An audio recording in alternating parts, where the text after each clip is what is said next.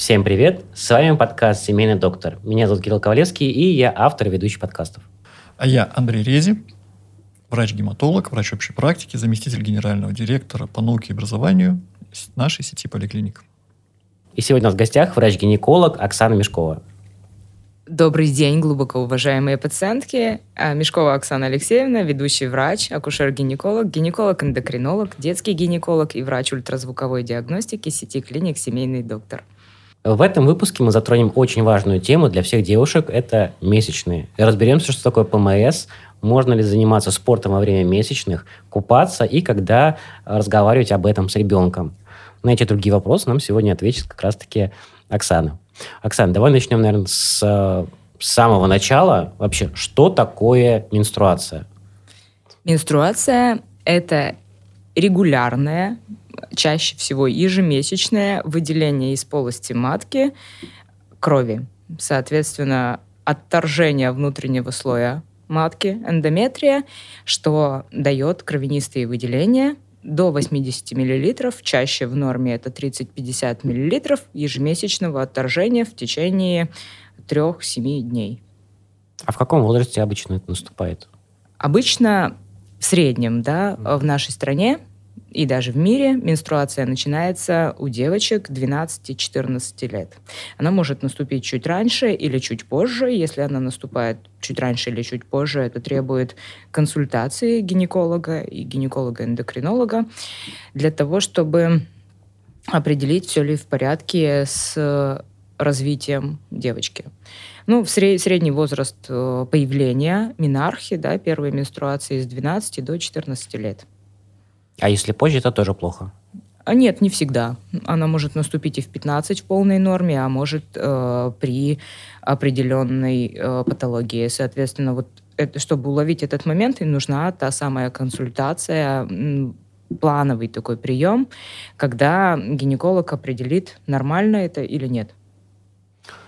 У меня такой вопрос, наверное, для многих родителей это вот камень преткновения, как говорить с ребенком о первых месячных, чтобы он не испугался. Вот как, как это подготовиться родителям? Что для этого надо? И как подготовить ребенка к этому может? Вы знаете, издалека зайду, потому что в нашей стране, да, те родители, которые а, у которых сейчас дети-подростки, они как раз а, выросли где в советском пространстве, где тема была достаточно закрытой, да, запрещенной. Соответственно, по статистике, официальным данным, которые проведены в нашей стране, те э, девочки, которые менструируют сейчас, они чаще узнали из социальных сетей, от друзей, из там, средств массовой информации, нежели от родителей, что печально. Однако э, современный мир э, все-таки современным родителям подсказывает с таким более инновационным да, взглядом на воспитание, подсказывает, что поговорить со своим ребенком об этом все-таки нужно. И нужно поговорить заранее для того, чтобы девочка не испугалась первой своей менструации. Соответственно, как поговорить? Э, и здесь важно, да, понять, насколько ребенок психоэмоционально готов да, воспринять эту информацию.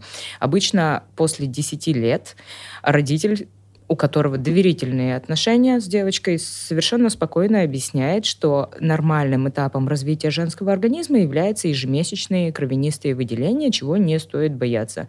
А поскольку дети сейчас все современные и владеют имеют доступ да, к выходу в социальные сети, в интернет, они об этом уже что-то слышали или что-то читали, поэтому никаких проблем не представляет.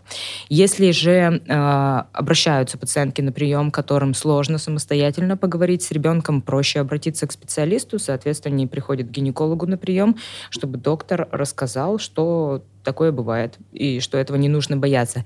Но самое главное, стоит обратить внимание, на мой взгляд, на норму и на патологию. То есть каждая девочка, которая у которой случается впервые, да, и продолжается там первые циклы, должна понимать, э, как нормально. То есть, если ей сказали, что э, кровить нужно один раз в месяц, у меня есть, бывают на приеме пациентки первичные, да, которые э, кровят 21 день, потому что мама не рассказала, что кровить-то нужно, ну, в ее возрасте до 8, максимум до 9 дней В смысле, а, то есть когда, у нее месячные 21 да, день Да, идут? когда менструация идет слишком долго, девочка должна основное, что услышать от мамы, что да, такое от мамы, там, от э, родственника, да, который у нее есть, близкий, а, а, о том, что нормальная история кровить раз в месяц, и в каком интервале времени это считается нормой, а когда уже следует сказать об этом взрослому или врачу. А вот подожди, вот мне сейчас просто интересно про это 21 день. То есть э, у ребенка там, ну или вообще у человека... Это такая абстрактная идти... цифра, я ее нафантазировала сейчас, а. но она может... Э, менструация э, у девочек вот в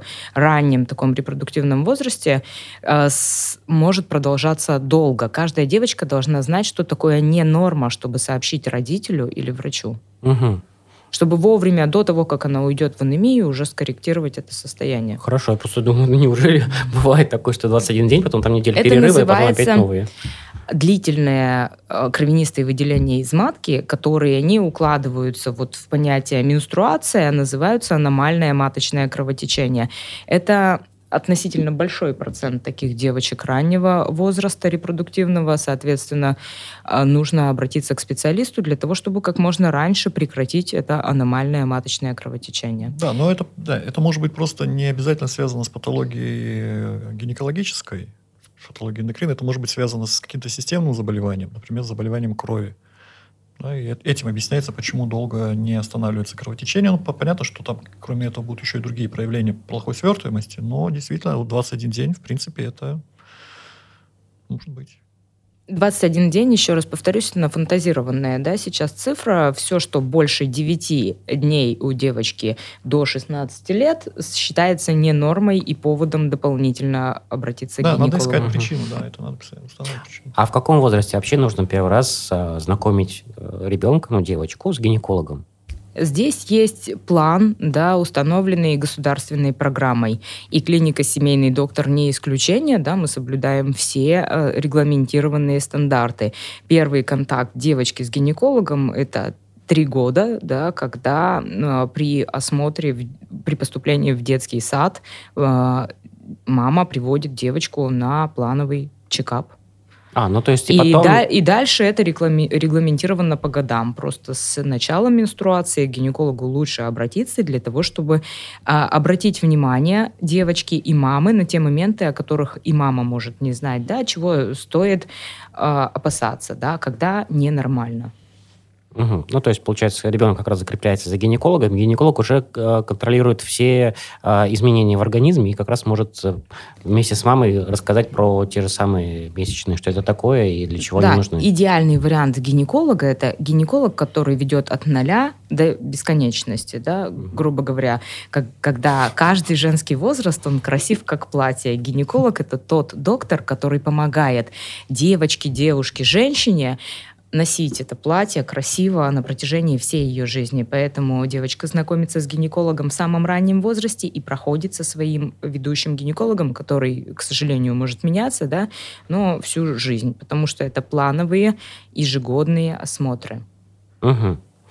А, хорошо, ладно, по поводу девочек. А по поводу мальчиков? да, нужно ли э, разговаривать с мальчиками по поводу того, что бывает менструация? То есть, ну, когда, когда это нужно делать и вообще нужно ли вводить в курс?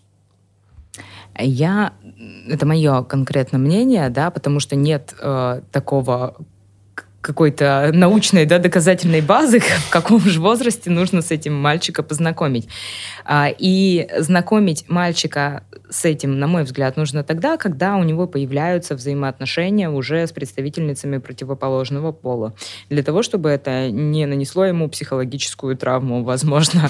Поэтому, если родители мальчика видят, что у него есть какая-то коммуникация, а, то разумно в подростковом возрасте объяснить, что девочка — это всегда такая комбинация психоэмоциональная, да, циклических колебаний и гормонального фона, и в том числе кровянистых выделений для того, чтобы его это не напугало. Это единственная причина, мне кажется. Если в подростковом возрасте мне такое сказали, я был бы в шоке. Сейчас э, повторюсь, что вот этот возраст начала половой жизни, он уменьшается и с каждым годом, что печально, к сожалению, э, вот этот санпросвет работа, которая должна реализовываться в рамках каждой государственной, в том числе поликлиники, она, к сожалению, по факту не проводится. Это официальная статистика, которая представлена на главных акушерско-гинекологических съездах. Да, это положено. А, это чаще всего просто отписка. Действительно, это очень важная работа. Мы на территории э, нашей клиники, э, семейный доктор, в каждой поликлинике занимаемся санитарно-просветительской работой молодого населения, которое за, на, за нашими поликлиниками закреплены. Именно для того, чтобы все представляли норму, естественный ход событий и понимали, когда ненормально. Здесь вопрос я бы немножко переадресовал скорее к себе или скорее к терапевтам. Почему? Потому что а кто mm-hmm. должен этому мальчику рассказать, что происходит с девочками? Вот это очевидно, вопрос. Очевидно, что мальчик с гинекологом ну, вряд ли будет контактировать. Да. Это вообще-то одна из важных функций семейного врача. Семейный врач есть интересное мнение по этому поводу. Замечательная книга «Раковый корпус» Солженицын, он там отдельным абзацем про это пишет. Вот одно из недостатков нашего строя, что у нас искорчевали фигуру семейного врача, который должен был бы собрать мальчиков и девочек и там по отдельности или вместе им рассказать какие-то важные вещи. Это почти дословная цитата из книги 61 года. Так вот, мальчику рассказывать об этом нужно в определенном контексте. Правильным контекстом, я считаю, я думаю, что со мной согласятся, надо рассказывать об этом так, чтобы вызвать у него какое-то чувство ответственности за девочку, он должен понимать, что есть такие периоды в течение месяцев, которые повторяются ежемесячно, которые девочка более уязвима. Он должен понимать, что это физиологично, что это не делает ее каким-то человеком второго сорта, что это не стыдно, да, но вот эта вот тема уязвимости, защиты, понимание, это вот тема, ну, под, под светом которого мальчику об этом надо рассказывать. Может быть, избегать действительно лишних каких-то там физиологических подробностей.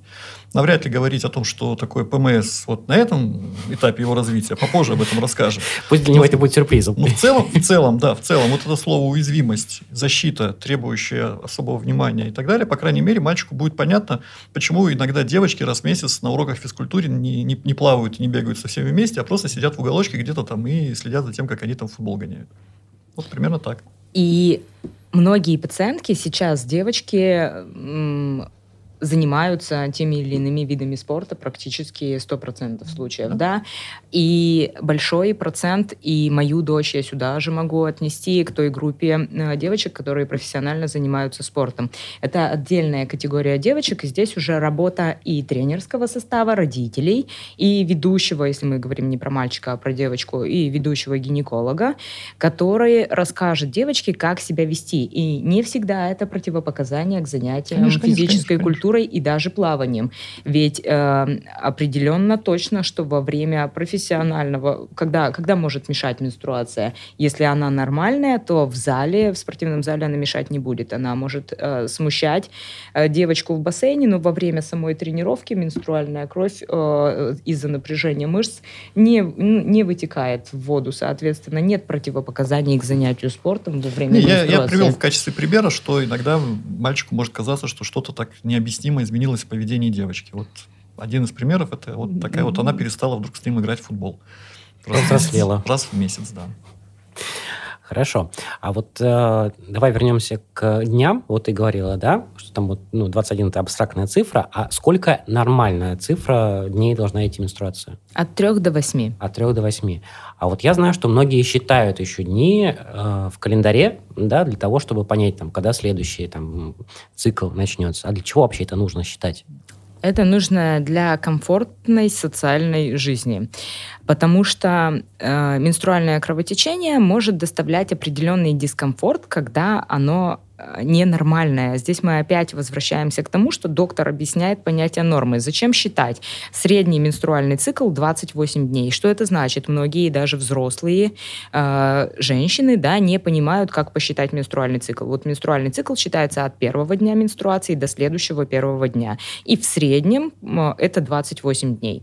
Это может быть меньше. Э, в норме это от 21, а по другим данным от 24 до 38 дней. Соответственно, вот в эти рамки должен укладываться цикл. В среднем это 28 дней. Зачем это считается? Для того, чтобы запланировать э, свои социальные активности. Потому что там, где э, все знают, что наиболее безопасным, да, наиболее э, гигиеничным таким, но не самым экологичным методом э, средств да, защиты индивидуально является прокладка. И многие женщины пользуются именно э, прокладками. Для того, чтобы запланировать какие-то свои активности, нужно понимать, в какой период времени наступит э, следующая менструация. Вот только поэтому для комфорта. А для того, чтобы было комфортно всегда, как раз и нужны приемы гинекологические, чтобы доктор рассказала, какие еще средства индивидуальные, да, гигиенические можно использовать для того, чтобы и в периоды э, менструального кровотечения не ограничивать себя от нормальной социальной активности. Потому что кроме прокладок ведь существуют еще и тампоны, менструальные чаши, существует э, этих прокладок разное множество, поэтому... Многоразовые вроде сейчас а, Сейчас да? есть еще и многоразовые прокладки, но сейчас вот я обращу внимание, что достаточно много появляется э, таких э, средств да, для какой-то интимной жизни, которые в затруднительное положение ставят даже и практикующего гинеколога современного, который владеет да, методами. То есть сейчас появилась жвачка для влагалища, которая маскирует запах. Вагинальные блески для того, чтобы они светились в темноте, и это было красиво. Соответственно, есть э, вещи, э, вот средства в данный момент в продаже, которые лучше не использовать, а есть те, которые действительно имеют место быть. Например, менструальные чаши – это предмет таких э, дискуссий, да, стоит, не стоит, э, безопасно, опасно. Вот об этом тоже стоит поговорить на приеме с гинекологом, нежели почитать социальные сети и купить себе вагинальную жвачку, маскирующую запах, которая а, это не к вопросу менструации сейчас, но, а к вопросу того, что существует много информации, которую нужно правильно интерпретировать. Правильно интерпретировать поможет ваш ведущий гинеколог.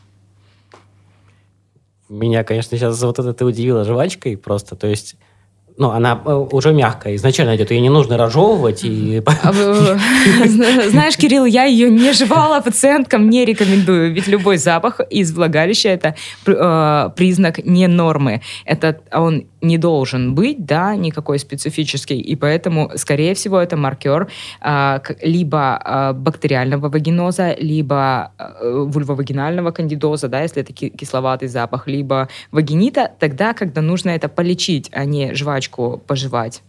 В общем, в одной замечательной книжке про Big Data там было написано, что один из самых частых вопросов, задаваемым Гуглу девушками, это вот связанный с запахом из влагалища. А.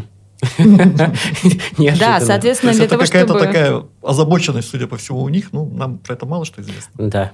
Вернемся, да. Даже хорошо. Вернемся к менструации. Что я об этом даже и не знал. Вот, э, хорошо. Э, подскажи, пожалуйста, тогда э, вот 28 дней – это идеальное соотношение, когда происходят циклы.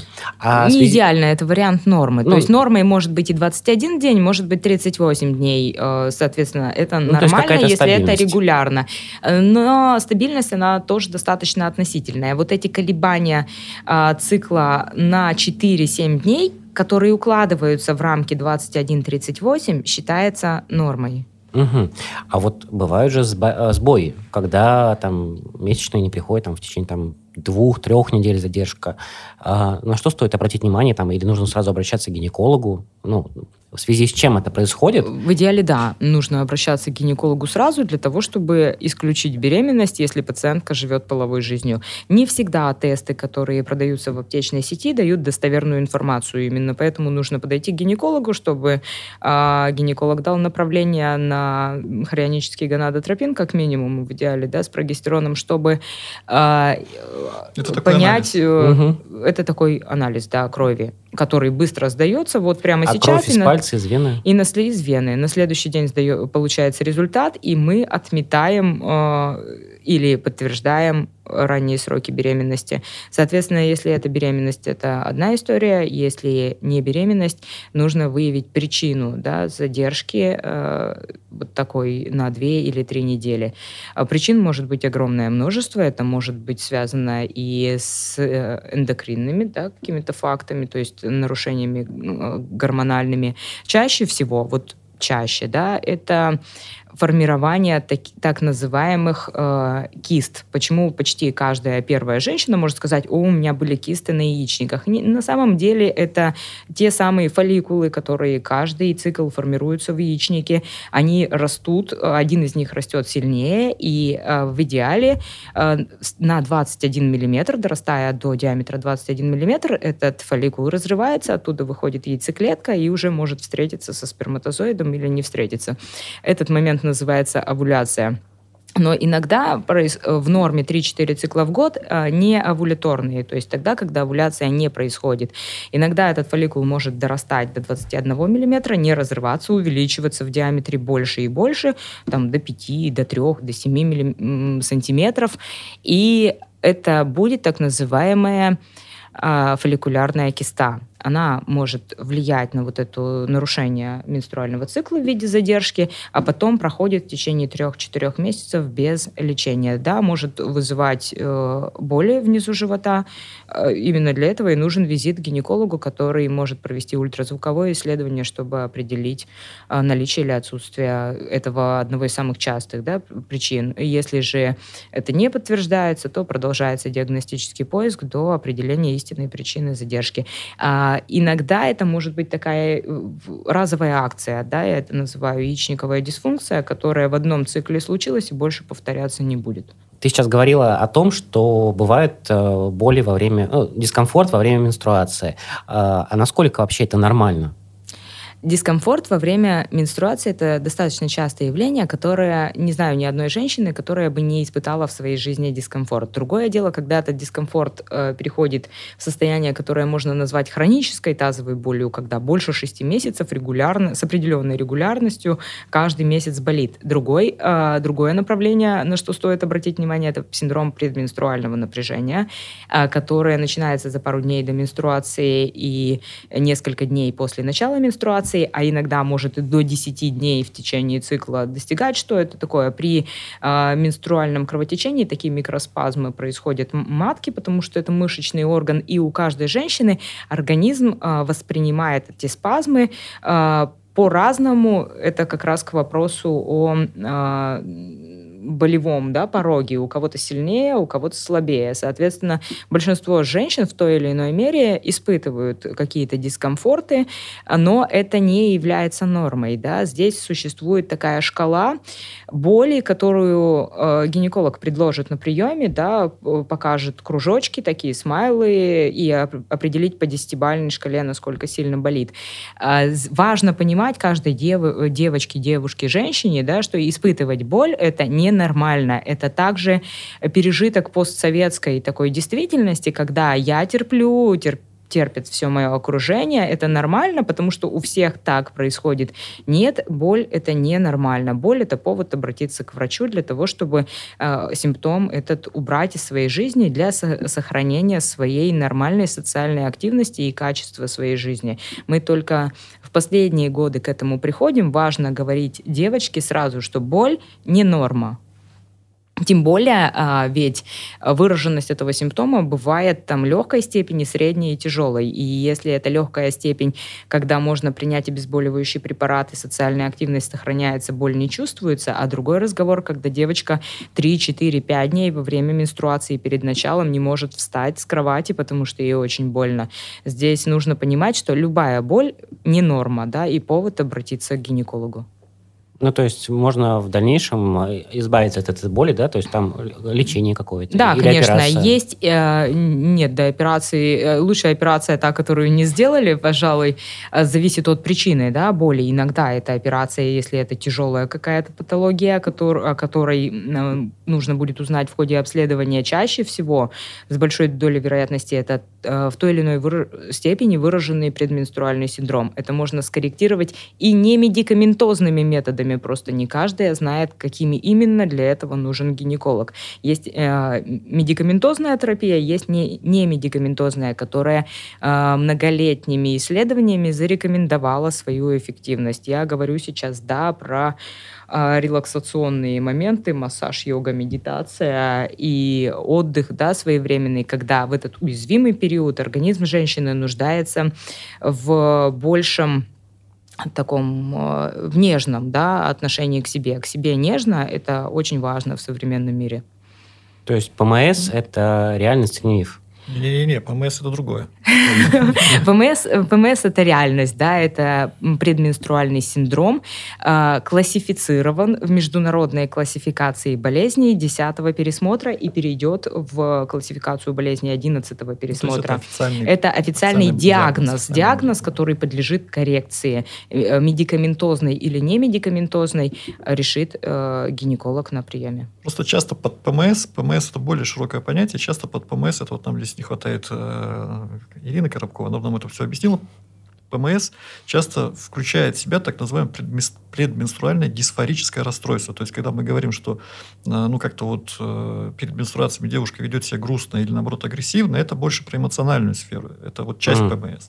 ПМС это не- нельзя отождествлять. Здесь я добавлю, как раз вот это психоэмоциональное дисфорическое расстройство относится к крайне тяжелой степени выраженности предменструального синдрома, тогда, когда пациентку могут сопровождать суицидальные мысли. Здесь гинеколог никак не обойдется только своей терапией, и, конечно, нужно подключить психиатра и психотерапевта э, для того, чтобы э, скорректировать состояние. То есть вот это дисфорическое расстройство достаточно э, крайняя, одна из крайних степеней выраженности предменструального синдрома, а чаще всего женщины ста- сталкиваются с легкими, э, с легкой степенью, однако нужно понимать, что это диагноз, классифицированный Да. диагноз, который нужно и можно эффективно лечить. Да, и, и что очень важно, что это достаточно хорошо изученные феномены, я говорю про эмоциональный компонент всего этого ПМС, и существуют очень хорошо разработанные шкалы для его диагностики, существуют очень хорошо разработанные инструменты, как с ним справляться. Главное, чтобы в этот момент э, женщина не чувствовала себя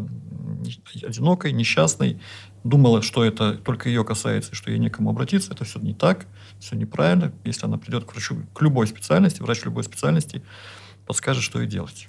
Да, и Ну, гинеколог здесь... в первую очередь, Э, конечно. Конечно, важно понимать, что есть психоэмоциональные симптомы, есть э, физические симптомы, их больше 150, однако э, опросники, даже не опросники, а просто список да, этих симптомов легко гуглится, если вы насчитали у себя 5 и более, как физических, так и психоэмоциональных симптомов э, в период за несколько дней до и несколько дней после наступления менструального кровотечения, повод сообщить об этом гинекологу. То есть вы так поможете врачу, если вы заранее запишете себе те симптомы, которые вы можете у себя отметить. Здесь как раз вопрос а, развития своего и эмоционального интеллекта, да, и интеллекта вообще, наверное, для того, чтобы сформировать а, ну, такую потребность обратиться, для того, чтобы это состояние скорректировать.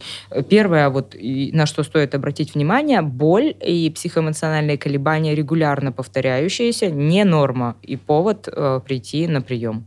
Да, и, и этому можно помочь, что важно, да, то есть это не только можно диагностировать, действительно этому можно помочь, с этим, от этого можно избавиться. То есть, как я понимаю, нужно будет записать... Ну, если у тебя вот эти все симптомы отображаются, тебе нужно записаться и к гинекологу, Сначала и к к гинекологу, и к гинекологу. психиатру. Достаточно гинеколога. Да? Гинеколог, у гинеколога Пер- есть все возможности, чтобы с этим разобраться. Первичное звено здесь всегда... э, чаще всего что это? Это боли внизу живота. Боли внизу живота э, каждая первая женщина обратится с ними к гинекологу. Гинеколог с, этим, э, с этими симптомами хорошо знаком, поэтому сможет э, сориентироваться, а нужны ли консультации дополнительно специалистов, там, психотерапевта, психиатра, невролога э, или терапевта для того, чтобы скорректировать это состояние. Да, ну а вот эмоциональное расстройство, главное вс- достоинство всех этих опросников заключается в том, что э, они позволяют уловить вот эту цикличность. То есть, если у девушки депрессия, то она будет всегда депрессия. Может быть, Мгм. немножко сильнее, может слабее, но у нее не будет такой цикличности. И наоборот, то, что вот мы называем дисфорией, то есть снижением, резким снижением, резким ухудшением настроения, которое возникает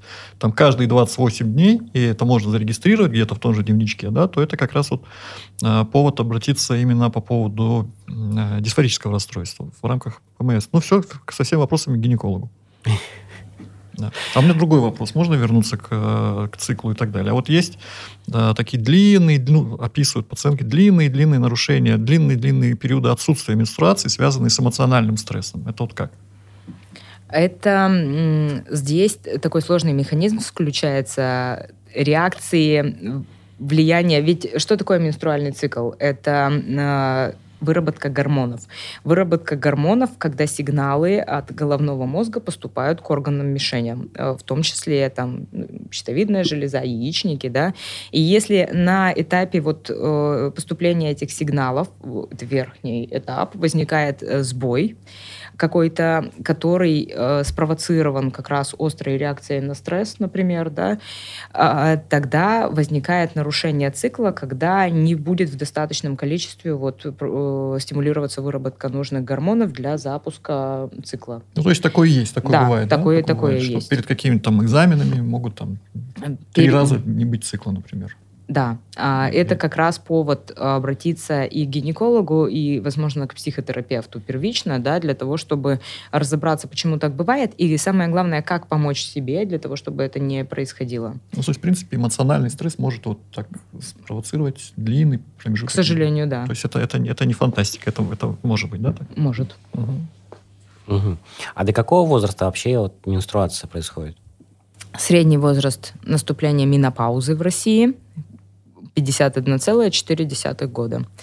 И, соответственно, здесь не, ну, не, это не абсолютная какая-то цифра, не у каждой пациентки так. А, что такое прекращение да, менструального цикла? Это менопауза. Менопауза определяется как последняя самостоятельная менструация, а, и может такой диагноз быть поставлен спустя 12 месяцев после последней менструации самостоятельной. То есть прошел год, и мы, а, с момента последней менструации мы можем говорить о том, что да, это была а, это менопауза.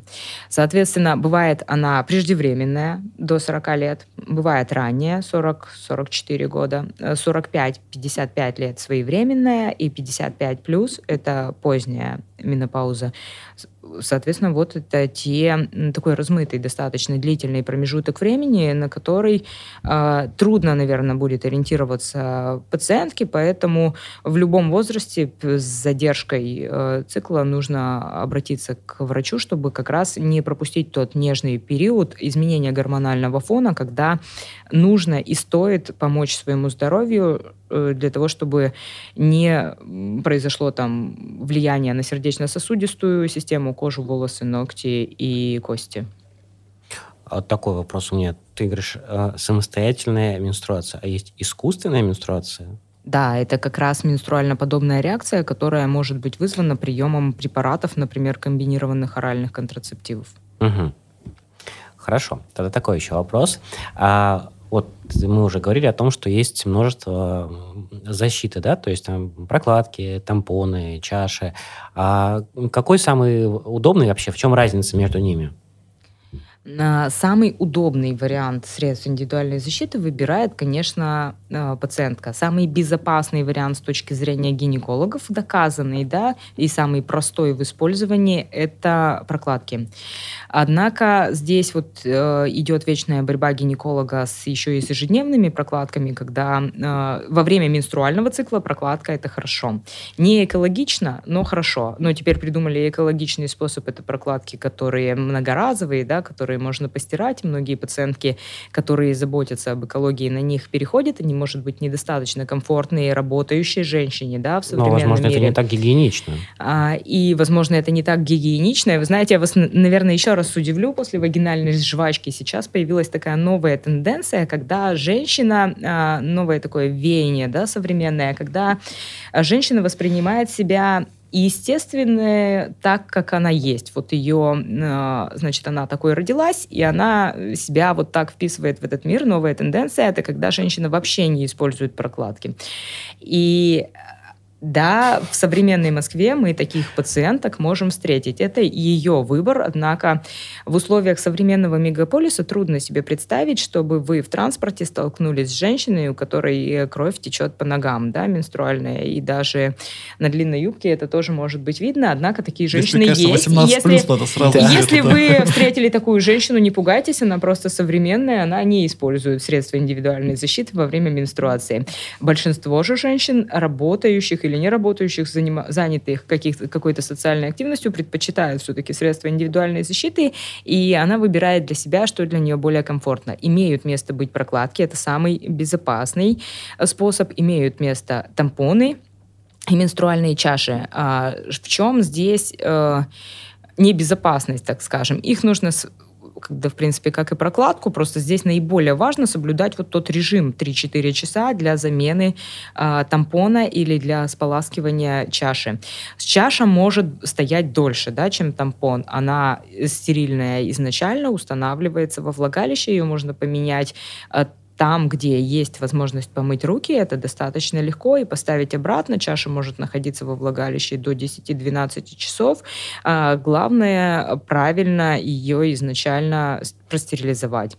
Это экономично, это экологично, это не всем подходит, потому что есть пациентки э, с, с той или иной степенью выраженности вагинизма. Что это такое? Это непроизвольные сокращения мышц, э, тазов, ну, даже не, дна, э, не тазового дна, а промежности э, на входе, когда невозможно ее ввести. Таким пациенткам, скорее всего, э, без проведения специальной терапии, э, рекомендованной гинекологом, да, на расслабление мышц, не ввести такую чашу чашу или тампон без проблем, тогда они выбирают прокладки. Все остальные женщины могут выбирать.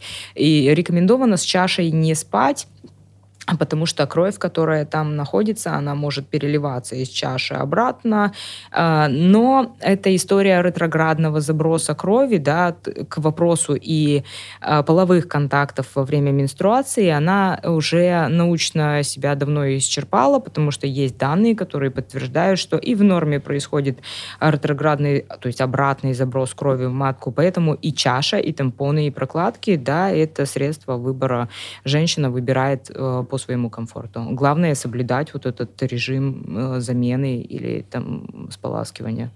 А вот когда-то одно время широко так обсуждалось, что тампоны могут быть причиной эндометриоза именно за, за то, что если их э, за счет того, что забрасывается кровь обратно. Сейчас как-то нет? Да, вот эта история, э, повторюсь, ретроградного заброса э, доказали исследователи, да, которые занимаются э, изучением и эндометриоза в гинекологии. А это как раз такая сложная тема, малоизученная, но в основном все склоняются к той версии, что эндометриоз — это что такое? Это клетки внутренней выстилки матки эндометрия, разбросанные по органам малого таза, там, яичникам, трубам, в, мышечному слою матки или даже брюшины, а, за редким исключением там, других органов, когда они изначально генетически заложились таким образом, что он возникает. Соответственно, история ретроградного заброса крови э, при э, самой популярной вот этой теории, она не имеет места, потому что доказано, что и в норме идет этот обратный запрос при просто при социальной активности, при спорте, при ходьбе, поэтому э, нет, не влияет. Хорошо, и как-то одно время описывался такой вопиющий случай, э, связанный с тем, что тампон носился очень долго-долго-долго-долго. В конце концов, вот это вот э, объем крови, который накопился, он инфицировался, моментальный шок и так далее. И вот это все, это вот все как-то актуально. Это, конечно, актуально. Шок не моментальный, он же долго, соответственно, был. Э, и во время, соответственно, у меня большая практика амбулаторного приема, и началась она еще э, в Перми, да, где я проходила э, специализацию, интернатуру, а, и на амбулаторном приеме, да, можно было как раз такой контингент тоже, особенно в приемном отделении ночью, да, наблюдать э, в, при, во время дежурств, да, в, это определенный такой социальный сегмент, когда женщина там тампон просто забыла. Соответственно, вот этот э, режим 3-4 часа, его стоит соблюдать. И если ну, наверное, странно будет э, рассказывать сейчас, если пациентка социально не адаптирована, она не услышит этот ролик. Все, кто сохраняют социальную адаптацию, лучше заменить тампон каждые 3-4 часа и не забывать его там. Да, сложнее mm. всего давать банальные советы, да? Да. Мойте руки, мойте руки перед едой. Или меняйте тампон каждые да. 3-4 часа. Почему нельзя ходить в баню? Ну, или в сауну? А, вы знаете, здесь вопрос, может быть, не вполне корректно сформулирован. Да можно ходить при норме. Вот когда у женщины норма, можно заниматься спортом, можно ходить в баню. А, не запрещается даже вести половую жизнь, да, потому что не доказан этот факт с, э, какой-то взаимосвязью с развитием эндометриоидных очагов.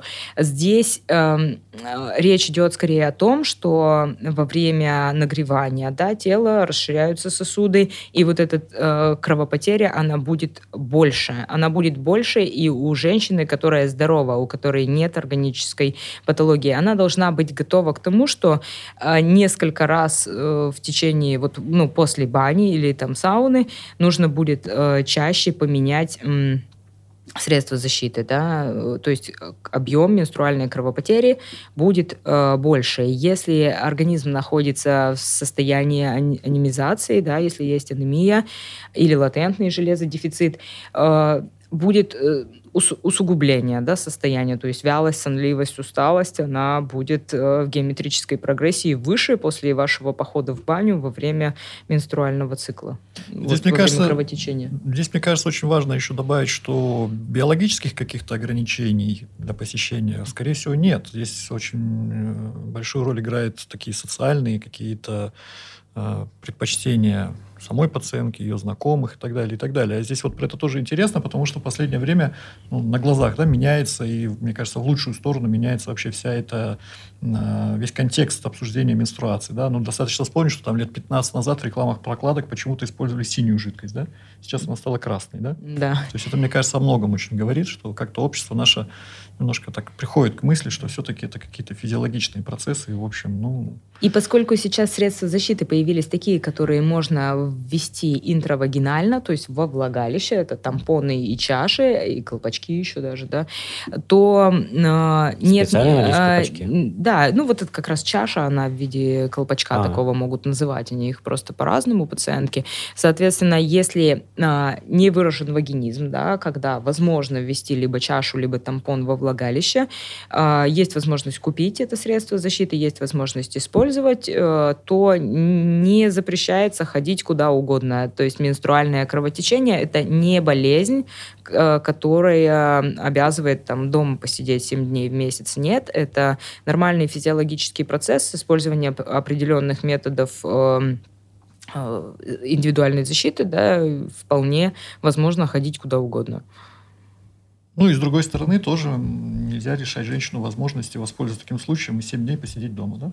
То есть она никуда не хочет. Да, и здесь э, очень это такая животрепещущая тема интересная, потому что, опять же, мы вернемся к предменструальному синдрому. Во многих странах, например, Южная Корея, Тайвань, Китай, Япония, э, есть э, менструальные каникулы. Это тогда, когда пару дней, каждый месяц женщина может взять, или даже больше дней, не пару, три-четыре, может взять дополнительные выходные на работе, которые оплачиваемые для того, чтобы она посидела дома, отдохнула, приняла, э, привела свой организм в ресурсное состояние и возможности э, реабилитировала в себе нормальные коммуникации рабочие дальнейшие, и тогда она возвращается, соответственно, отдохнувшей и показывает более социаль... ну, большую социальную адаптацию выраженную и проактивность, эффективность на работе. Это имеет смысл.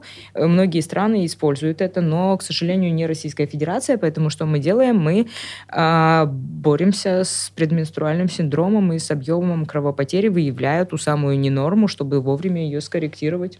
Да, ну или обращаемся к хорошему акушеру-гинекологу, который всегда поможет найти решение в этом сложном вопросе. Да, разумеется. И выявить ту норму или не норму. А вот по поводу так, вот как раз-таки того, можно ли взять в России больничный в связи с э, болезненной менструацией? Или а... такого у нас э, диагноза нет, и с этим не дают? А, у нас есть диагноз предменструального синдрома, но он не является тем диагнозом, с которым э, можно открыть больничный лист. То есть тут будет много, множество вопросов. Соответственно, это может быть э, боль э, внизу живота, которая обусловлена какой-то хирургической патологией, например, или же это аномальное маточное кровотечение, с которое показ, показание является к экстренной госпитализации, тогда это да, больничный лист. Если это предменструальный синдром, то в нашем нашей стране не идет речь об открытии больничного листа или э, же там менструальных каникулах, да, потому что у нас нет такого в законодательстве. Соответственно, здесь женщина должна там экстренно или планово обратиться к ведущему амбулаторному гинекологу для того, чтобы принять меры прямо сейчас и скорректировать это состояние. И нужно понимать, что если вот эта боль внизу живота или там э, кровопотеря, э, ее можно быстро достаточно ситуацию исправить для того, чтобы была возможность на работу все-таки пойти и справиться с ситуацией э, в плановом режиме, не нарушая своей активности рабочей. Да, просто про больничный лист надо несколько слов сказать. То, что называется больничным листом, правильно называется листом временной нетрудоспособности. И все, что он констатирует, он не констатирует. Человек болен, тяжело болен, как он болен. Он констатирует, что человек не может выполнять свою работу. Да, и в этом смысле очень сложно убедить человека, что он работает секретарем, она не может выполнять свою работу из-за менструации. Это первое соображение. Второе соображение, что это же приходится делать ежемесячно. А с точки зрения законодательства, которое регламентирует э, нетрудоспособность, вот эти ежемесячные регулярные а, дни нетрудоспособности, они должны в конце концов заканчиваться признанием инвалидности или переводом на какую-то другую работу. Поэтому здесь это вопрос не биологический, это вопрос исключительно трудового, трудового законодательства. Как это интерпретируется э, трудовым законодательством. И здесь еще важно понимать, что мы живем в стране, в которой прекрасно организована вот эта помощь первичного звена. У нас есть э, добровольное медицинское страхование, обязательное медицинское страхование, когда каждая абсолютно женщина, как и пациентка сети наших поликлиник, да, семейный доктор имеет возможность в любой момент а, быстро записаться к доктору и попасть на прием. Это не например, Великобритания, да, где приема гинеколога нужно ждать три месяца, или не та же самая Япония или там э, Южная Корея, где это достаточно дорого, где сложно пациентке прийти, поэтому у них есть менструальные каникулы для этого. У нас э, достаточно легко попасть на прием к специалисту, поэтому легко и быстро. То есть даже если это пациентка э, системы обязательного медицинского страхования, то во всем мире две недели это быстро. Э, и, соответственно, да, с, принимая во внимание мой опыт э, заграничных стажировок, э, пятикратный, да, могу сказать, что вот эта система первичного приема в Российской Федерации, она достаточно комфортная для пациентки. Здесь нужно обратиться и с четким пониманием того, что это то состояние, которое подлежит коррекции в короткие сроки. И можно вылечить. Соответственно, это диагноз. Диагноз – это заболевание, которое может полечить гинеколог. Ну а я напоминаю, что вы всегда можете записаться к врачам-гинекологам и врачам других специальностей в сети поликлиник «Семейный доктор», который находится в Москве. Если хотите подробнее узнать о сети поликлиник «Семейный доктор» или записаться на прием, вы можете по ссылке в описании к этому выпуску. А по промокоду «Доктор20» вам предоставляется скидка 20% на прием к любому специалисту. Слушайте другие наши выпуски на Apple Podcast, Google Podcast, SoundStream, Яндекс Музык и на других площадках, а также теперь и в видеоверсии на YouTube. Подписывайтесь на подкаст, ставьте нам лайки, пишите нам свои комментарии, а также какие темы вы хотели бы еще обсудить в следующих выпусках. Спасибо большое. Встретимся в новом выпуске. Всего Всем доброго. Пока. пока.